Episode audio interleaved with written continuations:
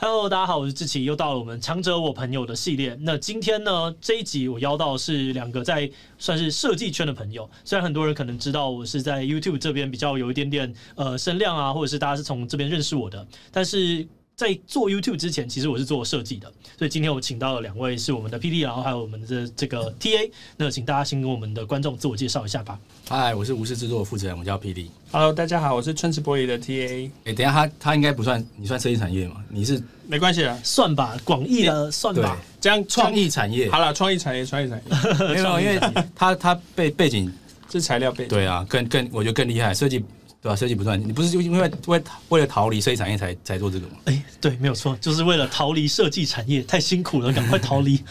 真的假的？真的，他跟我讲的，对啊。哎，设计很辛苦哎，设计就是专案活啊，就一直在接下一个专案，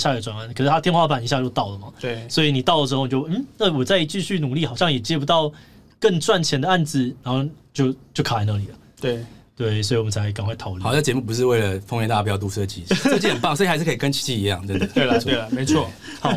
那刚刚你这边有提到说不是为了这个嘛？那这次为什么会来这边？是要宣传什么？我们直接单刀业配下去。就刚刚好，就今年非常荣幸受邀，就是受新竹市的邀请了，我们做了2022年的新竹国际设计艺术节。新竹国际新竹玻璃设计艺术节。OK， 玻璃，因为这串字常会念错，但我们简称玻璃节好了。这样，我们接下来就简称玻璃节。OK， 对，玻璃艺术节的概念。好，那这个合作我那时候看到的时候是好像有一个叫透明大百科的合作嘛，对不对？对，这个可以给我们大家介绍一下，以及介绍一下这个玻璃节大概是怎么样子的东西吗？其实玻璃节蛮特别，因为其实我觉得全台湾很少数有城市用一个材料做一个艺术或设计节的策展，但新竹很特别，新竹因为大家如果没有特别研究玻璃的话，应该不会知道，所以新竹其实诞生玻璃的一个非常重要的一个故乡。嗯。然后包括现在大家用的玻璃瓶啊、玻璃杯啊，甚至很多你可以很难想象或建筑外面的玻璃，很多都是其实源自于新竹的这个产业哦，对吧？那当然，我觉得接下来会再讲一些，我再讲下去可能大家会睡着。但是为什么叫透明大百科？我觉得最重要的观念其实是因为，我觉得玻璃跟这我们的生活息息相关。嗯，那当然设计艺术当然是最近大家很喜欢看策展，但是我们期待说这一次要用大百科，英文叫 Glasspedia， 我们命名了一个新的词汇啊，因为 PDR 就是一个百科的概念，所以让大家来展场，除了设计美学之外的内容或工艺家的内容之外，其实最重要还是去理解说，玻璃到底跟生活、跟我们的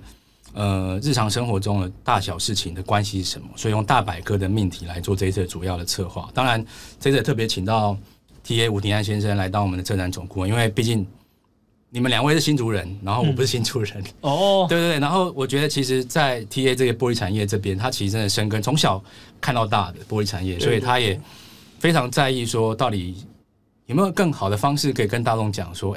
这个材料之于新竹来说是什么样的故事这样子。这边讲一讲，突然让我想到，虽然从小我就一直被教育说啊，新竹跟矽，然后跟玻璃啊、半导体真的有很深的渊源，但是我觉得大多数的新竹人可能也都没有从事相关的产业，所以跟玻璃其实本身是有一点点算是陌生的。那 TA 你可能跟玻璃产业相对的是非常非常熟悉的，可不可以跟我们的观众朋友大家介绍一下，就是玻璃的这个独特性也好啊，或者是有趣的地方，为什么会一直想要投入在这相关的行业里面？好，其实因为我们从很早以前就开始从事玻璃产业，从我父亲开始，大概是50几年前。那他在从事玻璃产业的时候，那时候新竹的玻璃其实非常的蓬勃，大家可能很难想象。大家现在可能会知道新竹就是半导体嘛，就是园区，现在大概占全世界的外销出口大概50%，很惊人。但是在1960到80年代啊，玻璃产业啊，就是我们外销出口的工艺品占全世界的8%。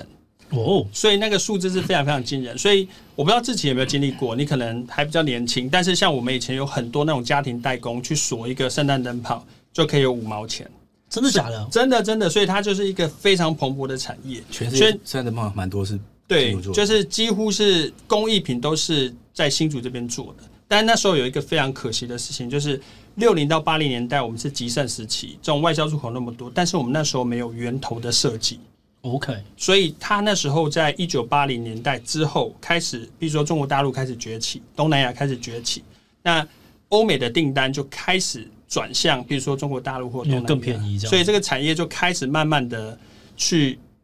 凋零去衰弱，但是我们的记忆其实都还在，所以其实我们在玻璃艺术节其实很想要做一件事情是，怎么把这些一点一滴，就像以前的圣诞灯泡会闪亮的这些人，可以重新聚在一起，然后重新变成一个新竹的骄傲，甚至台湾的骄傲。毕竟我们是占全世界外销出口80%的这个宏观的这个角色，我们希望它可以再找回来，所以这是我自己内心很期待的一件事。了解。那因为我对你们两个的认识就是。你们常常会大家一起做事情，就每次有你就会有他，有他就会有你。对对对。那这个算是怎么认识的？然后怎么开始这一连串的合作的？好，那我先从我的角度讲好了，就是待会可能给霹雳说，就是因为其实春池玻璃它是就像霹雳刚刚问我说，哎，到底是不是设计业？但是大家可能常会误会春池玻璃是很设计，但是对春池来讲，有一个更重要的核心是循环，是永续。因为春池是从回收玻璃开始，所以我们就会开始去想办法把任何的回收材料，或者是把回收的玻璃再创造价值。那在创造价值的过程中，其实中间有好几个关键，你可能可以从材料科学，可以从比如说建材去切入，但是有一个很重要的是设计。所以我们春池就开始自己慢慢去推出了很多自己的一些计划，开始跟很多的设计师合作。那我觉得每个设计都会有一种默契，所以我们就渐渐的变成一个很像一个小队，就是很像我们自己开玩笑叫 Loop 小队，或者是叫新竹小队，或者是玻璃小队，就是一个昵称，那就是代表我们都在创造这些事情的价值。所以像这次的玻璃艺术节是无视的霹雳做总策展，那我们其实也很期待是说能不能把全新竹甚至全台湾最优秀的人可以带进到这玻璃产业，但他们切入的角度可能是从不同的角度切入，所以这个部分也许可以请 PD 再补充。当初是怎么开始这一连串的合作的？因为其实我觉得我蛮特别，我学产品设计啊，那产品设计其实说在就叫产品了，那背后一定有产业，所以虽然这议题有点，我觉得有点难，真的很轻松的讨论，但是因为我们还是很期待是说我们可以服务产业。那我觉得也很感谢，就是春池玻璃，它也不止我啊，因为它其实跟很多不同设计师，建筑师也有，或是服装设计师、珠宝设计师，对，其实产业支持设计师，那设计才有机会去做他想要做的，比如说量化一些内容，或是加上循环这个议题，最近也蛮算是全世界的一个趋势，所以很容易被大家去讨论或认知，所以这也变，我觉得最近这个事情好像变显学了吧，就是说大家好像在讲玻璃的材料说，哎，大家会。甚至春池也甚至跟无印最近也做了很多合作。对对，其实大家会把这个东西变成是企业的一些核心去做一些，甚至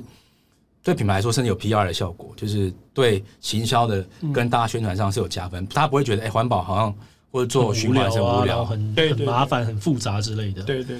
对啊，所以这一次展览其实背后承载很多这样的意义，因为玻璃这材料就是。如果大家有真的有兴趣可以去玻璃节的话，其实你会发现我们连展览设计其实都有回应这件事情，因为里面能用的材料很多是玻璃制品，甚至我们把原本在工厂常看到的一些景象，我们把它移到展场里面，就是好几吨的回收的玻璃的那个沙体，那我们借由一个卡车把它载到一个展场，这个很难得，因为一般民众是无法去看到回收厂的状态的，但是你能想象那个东西是漂亮的。就是一座山在展，然后上面就有各式各样的颜色，因为会分类吗？还是那边其实是好像其实就是纯粹的分类完的，会很震撼了。因为像志祺最近的一些节目啊，其实你也在谈循环经济，然后也在谈回收这个主题，你都有在聊。那所以它的确是一个显学。那我觉得春池在过去的这50几年来一直在累积这件事，但是。玻艺节它不只是只有春池的事，因为春池只是产业中的其中一家公司。那我刚刚讲到的，比如说占全世界出口的80%，这是全部新竹的产业联合起来的。但就是因为当初设计我们没有抓到，然后只剩下纯代工，但是一被转单又没有办法发挥，所以我们很期待这次的玻璃艺术节有一个很重要的核心，就是把设计还有艺术一起整合进来。因为其实在过去啊，玻璃艺术节大概已经做了接近30年。但我不知道志祺知不知道或有没有听过，可能没有，真的是没有。对对，所以你看，这个就是已经30年了。哇，对于我来说，我就只知道竹中旁边有个波公馆，对，然后也都没有去过。我第一次去波公馆是我们在做台湾设计展的时候，你就知道离多远。对啊，对，你还是有回去策展啊。对啊，我还是有回去。说起来对啊，今年的场地就是你的场地啊。哦，就是那个木头的那个大大风 Live House 那一栋，然后其实今年的展馆就是博文馆跟风 Live House 中间还有一个广场，广场就有市集，嗯，甚至有那个曾毅老师的作品在中间做展示。哎、欸，那个很大哎、欸，那个要做起来很累。而且我们这次做的有一个很不一样是，像志祺你可能很直觉去你的展馆就是要走进去才是展馆。嗯，或者去博物馆里面才是展馆，甚至我们旁边有一栋空间是春市，走进去才是展览。但我们这次用了一个非常具城市的一个逻辑是，当你走进去的时候，你就会看到刚刚 Pili 提到有一个曾丽老师的大的一个艺术装置哦，所以当你走进超帅的东西，对，当你走进那个公园的时候，你已经进展场了，而且它还有点状的，比如说市集类的东西，去把这整个变成一个系统。那这整个系统，你就会变成是展馆里面是展览，但是展馆外面也是展览，所以那整个区域都会变成是能共襄盛举的一个玻璃的一个庆典。哦，那真的是要去看一看欸，對，令你每次做的东西都很酷，很酷，很酷。对，令你喜欢做那种让人留在你的这个脑袋里面一辈子的那种巨大印象，没错，他觉得这种某种程度是一种永生的概念啦 ，maybe。那大家如果想要去体验看看的话，真的很值得去看看他所有的作品，都非常非常的好玩。那你们刚刚讲到的两件事，我觉得很有趣，就是你们都是有这个策展人的角色。嗯，我觉得一般的听众可能大家会对于这个玻璃还是有点距离，可是你生活当中其实有很多大大小小的展览，嗯，那可以跟我们聊聊策展人这个角色，他实际上的一些工作，然后或者是一些有趣的地方嘛，嗯，我们来从这边去带到这次的这个玻璃艺术季这样子。欸，讲策展人会不会观众会觉得很严肃？不会啦，不会啦，我觉得很有趣，因为我觉得策展到底在想些什么？因为我最近也开始被邀要去当一些策展人，然后上次在台湾设计展的时候，我做超痛苦，因为我就是不知道要怎么做，然后我就是在里面，对，我就不知道要怎么做，然后一直被丢一大堆的资讯，然后就想说我想要逃走，这到底在干嘛？但最近的高雄市有在找我们做一档，嗯，然后那个尺度就变很少，我就觉得啊，这个我会了，游刃有余。对，大家知道怎么做。可是到你们这个规模，我觉得在想的事情其实可能又不太一样。就是想说，先听听看你们怎么定义这个角色，然后以及你们最想要透过这个角色可能做到什么之类的。其实我觉得我一直不敢讲说我是真的很专业的策展人，因为我觉得我们都是，我只能说半路出家，然后或者是因为任务机制，我们必须要担任这个角色。我觉得相信你有些时候也是这样子。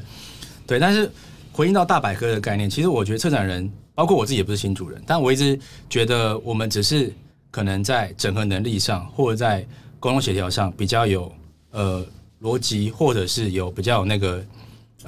判断的人而已。因为其实所有的内容资源，当这个地方没有任何内容的话，我们也没办法做展览。就像是一本书，你也不知道写任何文章的时候，你也无法编目录。嗯，所以概念其实我觉得大百科概念就是这样。因为其实这一次的展览主题，我觉得就很像在做策展的逻辑，很像，因为你必须要先编好目录，编好索引，把大家填进去，然后在百科才有一个系统，可以说，欸，看 A 类，看 B 类，看 C 类，看，所以我觉得它只是一个整理术而已。我是觉得策展人在做这件事情啊。当然，你之前做很痛苦，我猜一部分应该就是，毕竟你要整个好多不一样各行各种类型的人跟艺术家的时候，你就没办法判断说，欸，我讲 A 的时候，他会觉得是 A， 那他跟你回来 B 的时候，你怎么办？你会得罪人，或者是你要跟他沟通，你必须要让大家都回到这个目录里面，架构里面把它填好。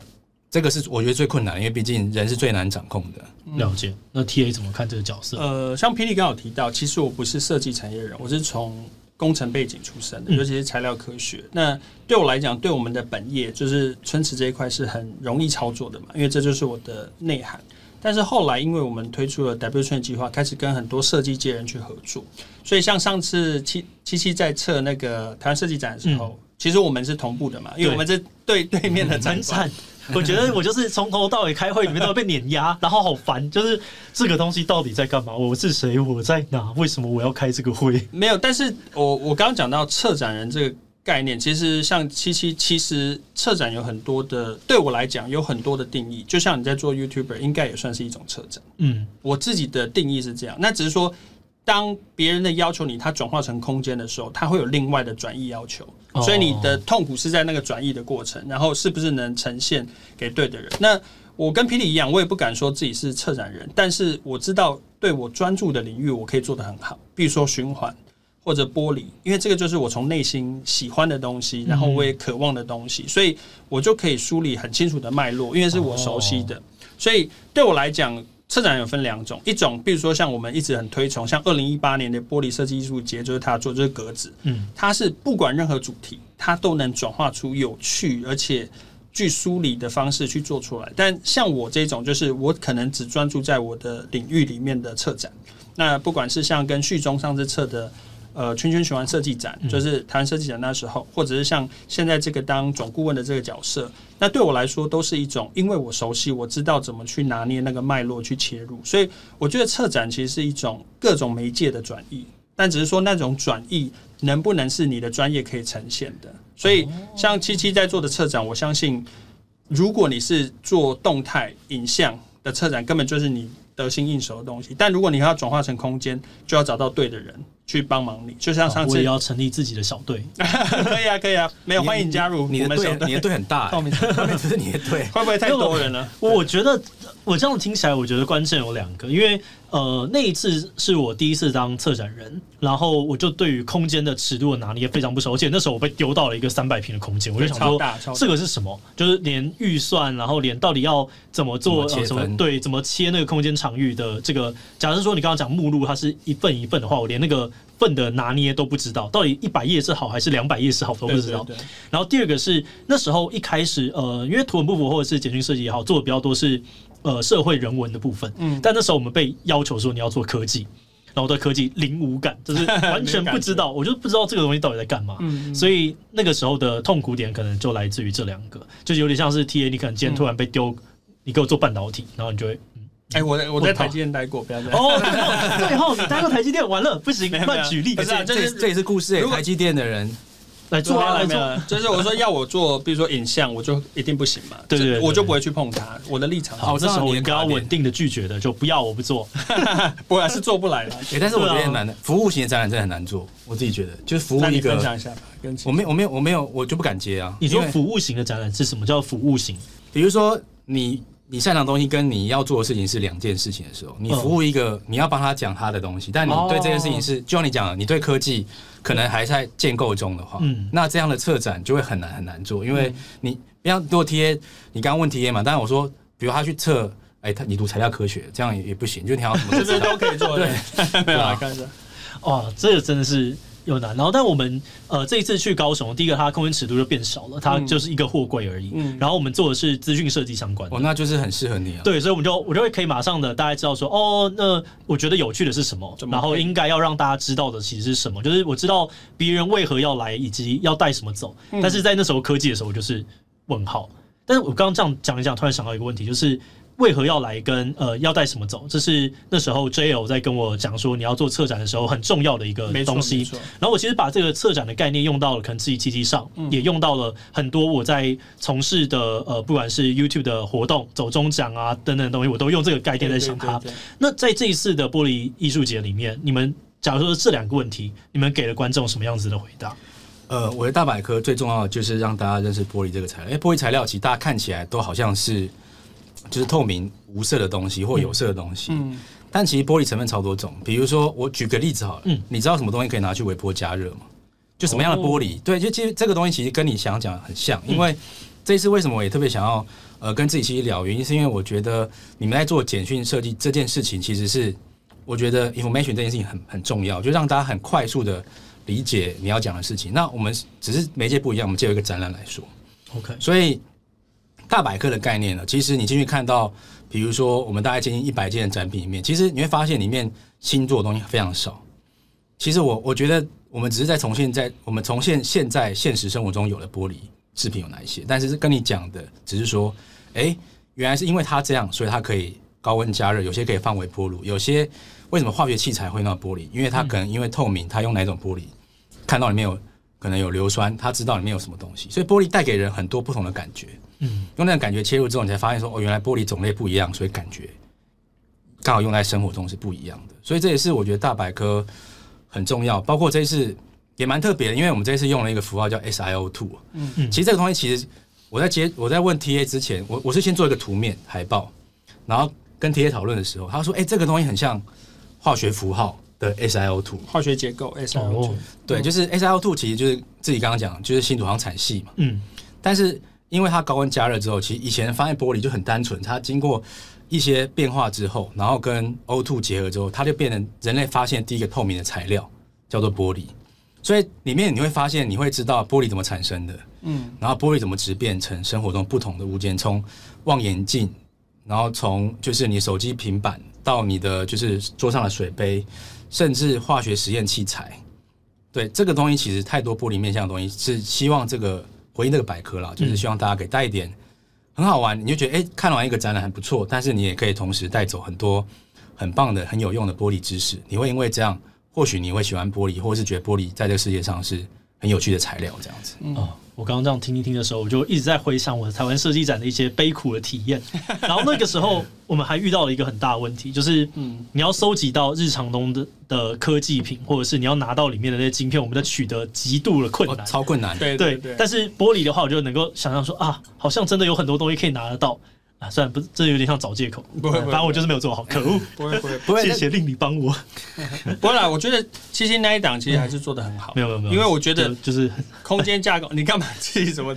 但我觉得从我的立场，比如说像我看到霹雳在策展，他其实也会遇到多多少少类似这样的问题。嗯，那不管是从公从私，比如说他找参展单位。他找跟比如说主办单位去沟通的过程中，一定这就是策展其实很有趣的地方，就是整合能力。对，会遇到超多的困难。然后我觉得他必须要很有热情，就是你知道你最后做出来是一个作品。哦，我觉得所有的设计师都很有热情，才会继续待在这个行业。对，没错，就是你会知道他最后是一个作品。就像霹雳这次我们在讨论，因为我们是很初期，霹雳一确定是他的时候，我们就开始进行了很多很细节的讨论，然后所以他才邀请透明剂，就是春子玻璃一起进去。其实中间有很多的过程，霹雳在跟我讨论的时候，的确都会遇到瓶颈。嗯，但是因为我觉得我跟霹雳在讨论的时候，我们有最后的一个 vision， 有一个愿景。然后就像你刚刚问说，我们希望来的人可以带什么走？嗯，其实我心里最希望的是，譬如说像自己是新主人，你可能。来到这个展之后，在离开的时候，除了快乐，然后得到知识之外，你可以让你自己知道，原来这个土地曾经有这件事情，让你曾经那么骄傲，而且未来我们还有机会让它再次骄傲起来。所以我觉得这是我自己内心的期待，是不管从新竹人的角度，或从台湾人的角度，因为我们这次真的涵盖了非常大的一个。概念就像霹雳，它是从工业设计出发，所以它刚刚讲的是非常逻辑性的东西。但我们也有很感性的创作，然后你会重新去体会说，哇，原来台湾在做玻璃这一块可以到那么厉害。然后最后离开的时候，你会对这个产业有重新的憧憬。而且我很期待，就是说更多人可以加入到这个行业。比如说像 YouTuber 这行业已经是显学了，大家都会自己进去。但有一些传统产业并不是，或者是玻璃艺术。其实年轻人真的很少进去，这也是像自己有去过春市，是我自己内心期待可以让很多年轻人进去这个产业，所以这个是我自己很希望一个策展能给人带来的影响力，或给城市带来的影响力。那刚我们聊完了是一些内容方面的东西，那再来我很好奇就是形式，因为我觉得很多的展览，我自己也会遇到的困境就是很容易做成图说。我就是摆一个东西，摆一个展品，然后做一个图说，然后我自己啊，就是有点不知道该怎么样应对。那像之前我去这个高雄他们三市做的展览的时候，就觉得哦，好有趣，很多不同的体验。然后那时候跟庭安聊了很久，他就说哦，他们怎么去改变这些事情。那你们在这一次的展览里面有没有试图去改变？然后有没有什么有趣的形式是想要分享给大家，就大家一定要来体验的？我分享一下，透明大百科其实讲起来就是蛮科普的展览，因为我也觉得，这种展览其实最难的，应该就像自己你讲的，就是我很怕超多文字，因为你讲到 PD 啊百科，就会觉得我要阅读很多东西。但这次我有一个想象，因为从小大家会去一些科学博物馆啊等等，其实我觉得他会用一些比较有趣的方法去跟你讲说，可能无论是宇宙观啊或什么之类的。但这次很特别，我们当然结合了一些语音的想象啊，因为我的玻璃很特别，为什么这次要用透明命题？原因也是因为我觉得我们的 slogan 有一句话叫“从无感到有感”，找回玻璃在生活中的存在感。OK， 因为它就是人类发现一个完全纯透明的东西。第一个，但后来当然有压克力啊，不同的材料。但材料之所以有趣，也是因为它真的有它的特殊性。所以我们在进去展览的时候，我期待是大家可以，我非常推荐大家可以带大家应该带手机。那我有手机的，你可以带耳机来。就是说，概念是说，你到每一区。段的时候，会有不同种的玻璃声音在跟你讲话。哦，就是说我需要拟人化玻璃这个角色，因为玻璃其实也有大家说玻璃心，大家其实说在玻璃有超级坚固的玻璃，这你不知道。其实你看建筑外面那些玻璃，其实它都很坚固，它纯粹它也有透光性。另外第二个，真的也有强化玻璃啊，像 iPhone 的玻璃也是非常非常硬的，所以那个地方的语气就会变成说跟你讲说，为什么别人讲多维心，但玻璃心并不代表你很脆弱，你可以跟别人讲你是强化的。那为什么我是强化？我跟你讲为什么我是强化的。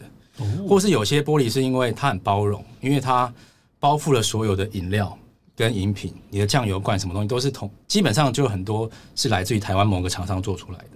所以那边讲的是一个玻璃比较感性的特质，比如说我是很包容的，或是我很精准，因为我很精准到我可以用这个凹透性凸透镜看到很远的外太空，或是经过非常厉害的传导，用光纤传输你的讯息。所以这个其实是一般民众是非常难 get 到，但我们希望用更感性的方式让你去理解。哦，百科其实很像玻璃的，刚讲 SiO2 小分子嘛，在你耳朵边跟你讲说他的人格怎么样影响到人类的生活。了解，所以这边是一个用听觉的方面。那 TA 还有什么其他的想象的形式呢？我觉得，因为其实 Pili 他是学工业设计出身的，所以其实他是策展人，所以他会有一个自己很想要达到的。他希望，我觉得他讲了一句话，我印象很深。他说，因为过去的策展很多都是用人在讲话，比如说我去解释这是什么，比如说这个物件是什么感受，然后都是从人出发。他说他很期待让物件自己讲话，就像刚刚讲的听觉。所以那时候他要做这个主题的时候，因为我是顾问嘛，我就用很不一样的角度跟他沟通，就是说我蛮期待，就是我们找的这些人，他有各自的专业，也可以去重新叙述。所以我其实后来就是我们有一个很重要的合作单位叫做三苗空间，就是三苗它是一个非常厉害的空间的一个，我可以讲说是魔术师。然后像我们的春市或者南北春市，其实都是他们跟我们一起合作出来的。那我觉得这一次有一个很重要的主题，就是它整个空间感呢，是其实像之前有车过展就知道很难，你很难去拿捏那尺度，到底要怎么做到有让人家感受震撼，或者是会不会太复杂，会不会太多字。所以这一次其实展览用了一个非常特别的一个空间概念，是我们的分区其实是用玻璃纤维网去分区的。玻璃纤维网，对，是半透的玻璃纤维网。玻璃纤维是一个怎么样子的东西？可以不跟大家玻璃纤维描述一下？好，玻璃纤维有很多的用途，有一种最基础的就是当那种补强料，它就像布这样一条一条一条，可以放在比如说水泥，然后它去漆之前放这布可以加强它。那有一种是比较高科技的，比如说像台玻做的，就是用在PCB 板上面做一个介电的材料，那这个材料可以让它不要导电，就是它分很多种类。但这次用的是比较类似那种水泥铺网的那种玻璃纤维去加强的，那它就是一个半透的材质，所以当你走进去的时候，会有一种蛮朦胧的感觉，然后非常漂亮。然后最重要的是，你经过几个区域走出来之后，你会看到一座大概是尺度大概是40到50吨的山，玻璃山。然后那个玻璃山是非常非常令人震撼的。然后因为三苗空间又找了一个非常厉害的那个灯光设计，对，灯光设计。然后那时候我不知道七七记不记得花莲馆，就是曾丽颖老师做的花莲馆，那时候也是用瓦豆，一个叫瓦豆的一个灯光设计。OK， 所以它其实整体的营造的效果会让你重新去体会，原来一个材料可以变化成这么多样的形式。哦，所以它就是一个很完整，然后很循环的一个概念，在整个展区，你在当下可能看不出来，但是当你走完的时候，你会重新去体会，哇，原来就是一个大家可能不起眼的材料，或每天会碰到的材料，原来后面有那么多魅力。哇，这听起来有各种可以拍很漂亮照片的地方。我觉得一定会有啦，对，因为这是一个传播相关的需求嘛。对，没错没错。所以反正到时候再请你来拍一下美照。有，努力，最近很认真的减肥。我好奇，那假设说一定要推荐一个地方，你觉得这里爆肝美，就是你会讲哪一个？你会各讲一个？你先讲。我这个题目很难呢，就是一个不行，一个工业设计师果然灵魂考验一个。我觉得在那个透明大百科的那座山前面吧。你怎么抢了我讲的？这样讲不会啊，但是说不定你讲的是市集非常好玩啊。好啦，我讲市集。对啊，市集事情，其实我觉得他一直没有带到，就是其实，这次特别找TA， 他不只是做车展总顾问，因为他其实他春日玻璃在推广是那个生活怎么样让玻璃生活化这件事情，或循环生活化这件事情，所以这次很特别。那个市集其实是循环市集，哦，就是叫做循环市集。这概念其实也不是完全是新的了，因为其实像台东就有一个慢食节，就它主打就是这个来的市集不要用一次性餐具哦，就是你可以带自己，因为现在很流行 outdoor 嘛，所以大家基本上都有免洗餐具，因为你也知道大家应该都家里都有一套，只是没有带出来。那期待你自己带来，但如果假如你没有带的话，现场可以租借， okay， 就是你压个身份证啊，加个证件，租借玻璃的器物来盛装。这个是你说的，那你最后归还的时候，只要大家清水清洗，然后就可以还。所以概念期待是，这是一个我觉得未来应该越来越多市集会跟进的一个脚步，就是我们不要再用太多的一次性餐具这样子。所以这个也是我觉得这一次很特别的一个市集，叫透明市集。对，所以你真的要拍的回归到是山吗？主展馆的山。对啊，因为山真的很不错，值得拍，但是。我会觉得像这些老师的装置也都里面有很多很值得拍照的点啦，所以你来的话应该会蛮多可以获得很多照片这样。对啊，策展人可能每个都要 care 到，但我想要补充一下刚刚讲的透明市集，因为其实那时候我提到说整个公园都是展馆，从一进去练李老师或者是风 Live House 就是主展馆的部分，或者是透明博物馆，它都是展馆，所以其实对我来讲，透明市集也是展馆的一部分。那我觉得这对我来讲有一个很重要要传达的是，当我们尤其我们当策展人的时候，一定会特别想，就是因为我们很了解这件事情，然后我们常常就想要塞很多了解的东西给大家。就像以前就是像我跟自己讲，已经办了30年的玻璃艺术节，但是。为什么很少人有去过会知道或知道？原因是因为他可能太专业了。就比如说他可能有一个 YouTuber 展，我们就不会去嘛，因为我们不是 YouTuber。所以我一直在拉一件事情是，我希望把不管是永续循环或玻璃这光谱可以拉到生活。所以这个又是一个很重要的事情是，当然专业的有，比如说霹雳当策展人已经有把透明大百科还有透明博物馆已经策划得很好，但是我希望人家去的时候是一个没有负担的状态。他搞不好不想看展啊，但他就不能了解玻璃的东西嘛，或者是他不能了解玻璃进到生活的感受嘛。所以我希望那个市集是一个不管是从永续循环或者透明的角度，可以让别人去重新体会原来玻璃是可以有这么多的延伸。那它也可能只是一个你身边承载的用具，但是它可能能带给你的东西是更多的。所以在这边的话，刚刚讲到的这个透明市集里面，除了是永续的概念，这个玻璃延伸出永续以外，它可能本身器皿也是跟玻璃相关嘛，让大家去感受。租借也是玻璃的器皿。哦，那会有不同颜色吗？还是都同一种？同一种，主要是同一种。对。哦，但期待现场也有很多工艺师会卖。对，你可以买自己的作品。没错，有趣。那刚刚讲到就是在这一个应该说玻璃艺术节里面其实有很多不一样的，刚刚有展馆，然后有这个市集，那可以在这边跟我们大家详细的介绍一下到底有哪些部分，然后哪些部分的看点是什么吗？当然刚刚透明大百科的主展馆就在风 Live House， 就是之前自己其实测过的那馆，就是痛苦馆，但是痛苦馆但是我觉得这个代号没有，但那馆基本上空间上是很漂亮的，只是因为空间很大，所以很难把很好的内容塞满这样。我觉得大家可能很难理解为什么大很难做，但就是因为它很大，所以你的经费上面也会遇到问题。对，然后你可能你在空间切割，你不知道你的人流要怎么去控，等等的会有。很多很复杂的事情，反正你小小的时候你就知道，它的东西就长这样，你的限制很大，但是你大的时候你就可能性有点太多了，不知道该如何是好。没错，对，好，请继续。然后第二个当然就是从主展馆走出来的话，其实我就顺序的讲相反了，就是进去公园，其实第一个会遇到的其实是丽老师的作品，就是他们叫透明院。透明院的作品我也在帮他打广告，因为我觉得它是很酷，它因为真的它用300颗。手工的灯，算是吹制的玻璃的，算是球状的物品，然后点亮了整个。我把它命名为就是透明的烟花，因为什么我会这样讲？因为它的结构其实是发散，是圆形的。其实它呼应我们百科的概念，其实从圆心发散出来的。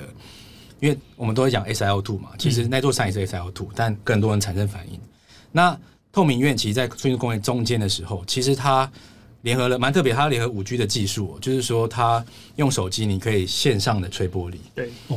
许愿就是它有一个跟你去拉伸玻璃 AI 吹玻璃高频灯，因为它用了一个语音的那个就是功能，它有感受这样，对，哇，这好好玩哦。那你吹完之后，它就会起愿，所以整个灯泡会亮，然后发散，就一个愿望这样子。OK， 所以我觉得那个很棒，就是它有点在整点的时候，它有一个音乐表演，就是我们大会跟它一起特别合作的音乐表演，这透明院。然后再往左边走的话，其实就是透明博物馆。嗯，那透明博物馆其实就是玻璃工艺博物馆，就是它平常就在展非常精湛的玻璃艺术品。嗯，然后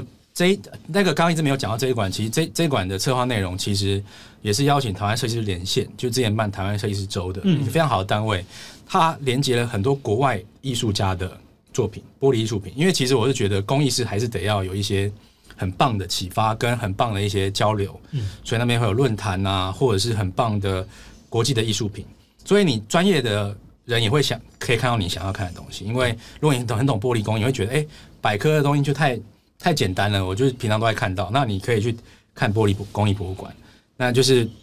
所谓的我们命名上叫做透明博物馆，就是都用透明开头。那最后就是我觉得假日市集非常棒，就是因为我们从中秋节开始连三个周末，那就是由春池玻璃组织成透明市集。那这市集本身我觉得就我们刚刚也广告过，非常棒。然后当然而且每个周末其实都会有音乐表演活动，那音乐表演活动我们其实也不会把它用得很像什么很大的舞台，其实很特别，我们找了很多艺人还有 DJ 来分享他们透明系的歌单，包括透明系的歌单。是不是透明系？透明系我觉得应该就是你怎么解释它，可能就空气感嘛，或是觉得穿透感，或是大家觉得听起来很 chill 的，因为毕竟秋天嘛，大家也可以自己解释自己的透明性。对，没错。对，然后我们就找了像秋波电台，然后找了李英宏也会来串场半个小时。哦，酷。对，就是他就觉得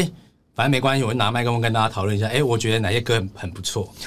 然后包括刚入围就是之前入围金曲最佳新人的雷琴嘛，然后还有最后一天其实最特别，闭幕的嘉宾其实是透明杂志。如果大家有听过这个团的话，代表你就是知道，但那个主唱特别会来这边。对，我刚刚第一个想到透明系歌单的时候，就想到难道全部都透明杂志吗？有听团仔哦，对，但主唱的洪神好会来这边现场，就是做不插电的演出，就是很轻松的一个午后。我觉得欢迎大家来，这个我觉得就像 TA 刚讲，你就算路过，你也可以来市集晃晃，听听看表演。那如果真的有兴趣，就看看展览。我觉得它是一个很轻松的，就中秋开始的一个非常棒的。我刚刚讲的就是很少数有为了一个材料做的庆典活动。了解。哦，这样子很丰富有好几个，对，有蛮多的。其实我觉得还有一个很重要的重点是，其实我们那时候在做各个展馆，因为我刚刚讲整个公园都是展馆嘛，所以其实我们蛮期待每个人的需求到哪里就去哪里。所以也许你根本就不想进展馆，你真的就走市集，然后你只是走过经过，想听音乐。想听透明的音乐，然后其实我觉得这一次的主题其实跟春池自己办的一个叫透明季其实有很异曲同工之妙，是我们其实希望让大家自己去解释透明是什么。比如说自己搞不好就会想到动漫的歌，你不一定会想到就是透明杂志，或者不管，就是每个人都有自己的定义，但其实这就是价值所在。因为当每个人都可以自己去想象它会是什么样子的时候，这就是我们想做的。因为就像我刚刚讲，就是说如果你的策展是非常非常专，那你可能就只能让很少数的人去体会，然后很少数人去理解它。那不如就是把它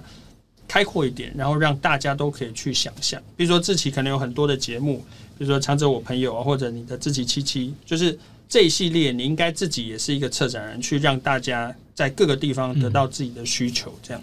懂。好，我发现一个很重要的事情，就是我们从头到尾都还没有讲到这个时间点到底是什么时候，可以分享一下。那策展人讲一下，9月9号到9月25，9月9号到9月25。那它时间上面有特别的时段吗？其实我觉得一般1到5的时间比较就正常开馆时间啦，就是9到5点，对，9点到5点。但是其实在假日的时候，我们会延长到晚上8点，对啊，因为其实像刚刚讲的那个像曾毅老师的作品，他就是。你傍晚时间来哦，对，那个傍晚时间来，因为更漂亮，它有光，超美的，对，而且它对，就是它的光跟它的或音乐，然后所以我觉得它也不算真的是一个以灯节规模来规划的东西，但我们其实已经把它做到很难理解，很难理解玻璃竟然在每个地方都呈现出它该有的样子啊！所以最近我都觉得我自己是变玻璃痴，就是一直在透明或是玻璃这样，很奇怪，就是很棒啊！但也真的蛮期待说台湾的确像我就一直觉得日本总是可以把一些材料跟城市的产业绑定的很有关系，就是这个地方的名产可是什么，那个产业是什么，嗯，然后会把它变成是这个地方的特殊庆典，或者是来这个地方就一定要买，比如说哪边是要买漆器，哪边是要买陶瓷，哪边是要买甚至有些是吃的工艺啊，就是我觉得每个地方都做得很好。那大家印象最深刻就是英歌陶瓷嘛，嗯，大家对，要去买陶就要去英歌。但其实说实在，如果大家如果有一些印象的话，如果对新竹有那个玻璃的感受的话，嗯，其实我觉得，或许在玻璃产业会更多从业人在新竹再重新复兴这个东西。因为像刚刚贴讲的，就是包括他为什么要做春市啊？因为就是如果我一直讲工艺，你就会觉得好像离我很遥远。嗯。但如果你今天用玻璃杯子装一个饮料喝的时候，就觉得在那边喝一杯好喝的咖啡，嗯，哇，这玻璃好漂亮，啊，嗯，那我是就会因为这样，我觉得玻璃是很漂亮的一个材料，这样。哦，我刚刚听到这么多东西的时候，我心里想说，哇。要去愿意为一个玻璃也好，或者这个活动也好，投入那么多的心力，真的是需要对于设计或者是对于玻璃，就是有一定程度的热情。我真的好像，就是，很多，我就是真的是做不来。所以我这边好想要好奇的问题，就是对你们来说设计是什么？所以为什么会有这么大的热情想要往前？其实我先讲好不好？就是我觉得其实像志祺，你对YouTube 应该非常有热情，因为你自己还有协会嘛，走中，我觉得你也是用尽心力去做，但是其实到一个程度的时候，因为这个产业会蓬勃嘛，蓬勃到一个极限的时候，你就会知道你的族群不是只有台湾啊，对，要到世界舞台去打下。比如说你像 Joe Rogan， 就是你会知道你的舞台是必须要走出世界，嗯，但是其实走出世界非常困难，超级难，尤其我现在 YouTube 不管是语言或者是类型其实非常非常困难，嗯，但其实台湾在玻璃产业，举个例子好了，比如说我们在讲永续循环，像玻璃回收这件事情，我们可能是在全世界的前3名，这件事情是在台湾已经发生了，那这个发生之后，我们要怎么再把它扩散出去，或者是像玻璃工艺过去的荣景，我们怎么把它抓回来？我们现在看到的尺度已经不是台湾大家觉得很开心拍拍手就好，而是我们应该在我们这世代应该想出我们怎么再去转移它，让国际社会都可以 appreciate 我们。所以其实不管是刚刚讲到，就是主展馆可能是比较科普的，那在透明博物馆可能会有一些是国际大师的作品，让大家去看原来台湾的工艺和他们的工艺是差了多少。那或者是我们透明市集其实也是找在地很厉害的一些合作单位，叫做或者去共同打创，也许是从新竹出发，但我们也是扩散到全台湾的一些特色店家。我们很希望是这整件事情是聚合起来，变成是不是只有台湾觉得很厉害，而是真的有机会可以到世界级。而且这也不是我们就是自己讲的，比如说像 Pili 有邀请到一个很厉害的一个公司，它叫做康宁公司。那康宁是做那 LCD 面板的玻璃，就是占全世界市占率非常非常高，那春池也有跟他们合作。但是我的意思是说，像这种领域或这种材料，其实我们都很有机会走出去，但是只是大家不知道而已。所以这也是我自己内心很期待，就是说这件事情可以转化成到另外一层的高度。那我也是希望把这个概念再重新拉回来，这样。了解。那刚刚讲完的是玻璃相关的热情，对设计的热情有吗？还是没有？已经消掉了。做完这个展没有没有。其实设计真的是，我常想，如果工业设计有很多案子的话，我们不一定要来做策展。哦，对，如果你在你的设计领域已经有很多让你可以成就你现在想做很多事情的话，你可能也不会。我觉得台湾的很多事情渐渐的跨界跟杂学化了。我说杂学意思说，我们都必须要去理解很多不同领域的东西。那我尤其是设计蛮特别，因为我在学设计的时候，尤其是工业设计、产品设计的时候，老师就跟我们讲说，如果你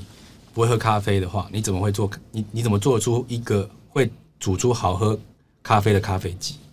所以我会觉得，其实设计之所以杂学，原因也是它，你可以说是负担，也可以说是有趣啦。嗯，因为其实就像你做 YouTuber 一样，就是你必须要，其实你不是你了解那么多事，是因为你的团队，或是因为你喜欢这个议题，你去研究它，去深究它，然后去用你的方法呈现给大家看。那我们的手法可能我做一个产品也是一个呈现，我做一个展览也是一个呈现。那当然，我觉得理想上当然也是期待，因为讲起来有点官方，但我一直很希望台湾的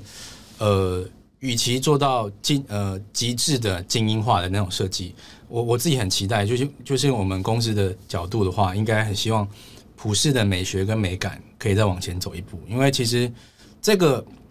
当然我觉得是广义的事情，因为就像自己你在讲你的 YouTube 频道，我觉得你也是有设计质地的，在做这件事情，你不是用很。我自己觉得你的规格跟你的排版跟你的 layout 其实也是在增加大家阅读这个资讯的这个、对，我们在意资讯设计的这件事情的概念，在很小的地方可以各种发生。对，而且你是用对啊，你用最普世的方式，就 YouTube 的这件事情去跟大家说，对啊，那我们的方式，我们当然觉得对材料有兴趣的话，那我们就用一个展览来说话。对，我的角度是这样，当然我觉得大家一定做的一定有，我觉得每个各行业都一样，都有它超辛苦的地方，但还是很希望台湾。就是的，就举例啊，讲选举也怪怪，但是你不觉得现在在外面看到那个选举的广告，已经不会像以前有那个样子，这个真的差很多，这个是一个军备竞赛的感觉。大家发现，这样讲会有可能流量也好，会有讨论度也好，那大家就开始愿意花一点钱在这个上面，然后就越来越好，开始重视。对啊，所以就是关注议题，用你的方法去解读它，那它有可能就会是一个展览，或是一个无论是一个频道的节目也好，或是一个最后的产品也好。我觉得都是一个很棒的，只要你能，你刚刚讲转移就是这件事情吧，就大家都有自己的技术转移它给大家去用最简单的方式理解这样。了解。好，那我们今天很谢谢 TA， 然后还有 PD 来跟我们分享这么多。那大家记得在相关的时间，9月9号到9月25，对吧？对，可以到我们的新竹这个看一下我们的玻璃艺术节。那希望呢今天的节目大家喜欢，然后我们会剪一个一样15到20分钟的版本在我们的 YouTube 上面。那就这样子告一段落啦，拜拜。好，拜拜。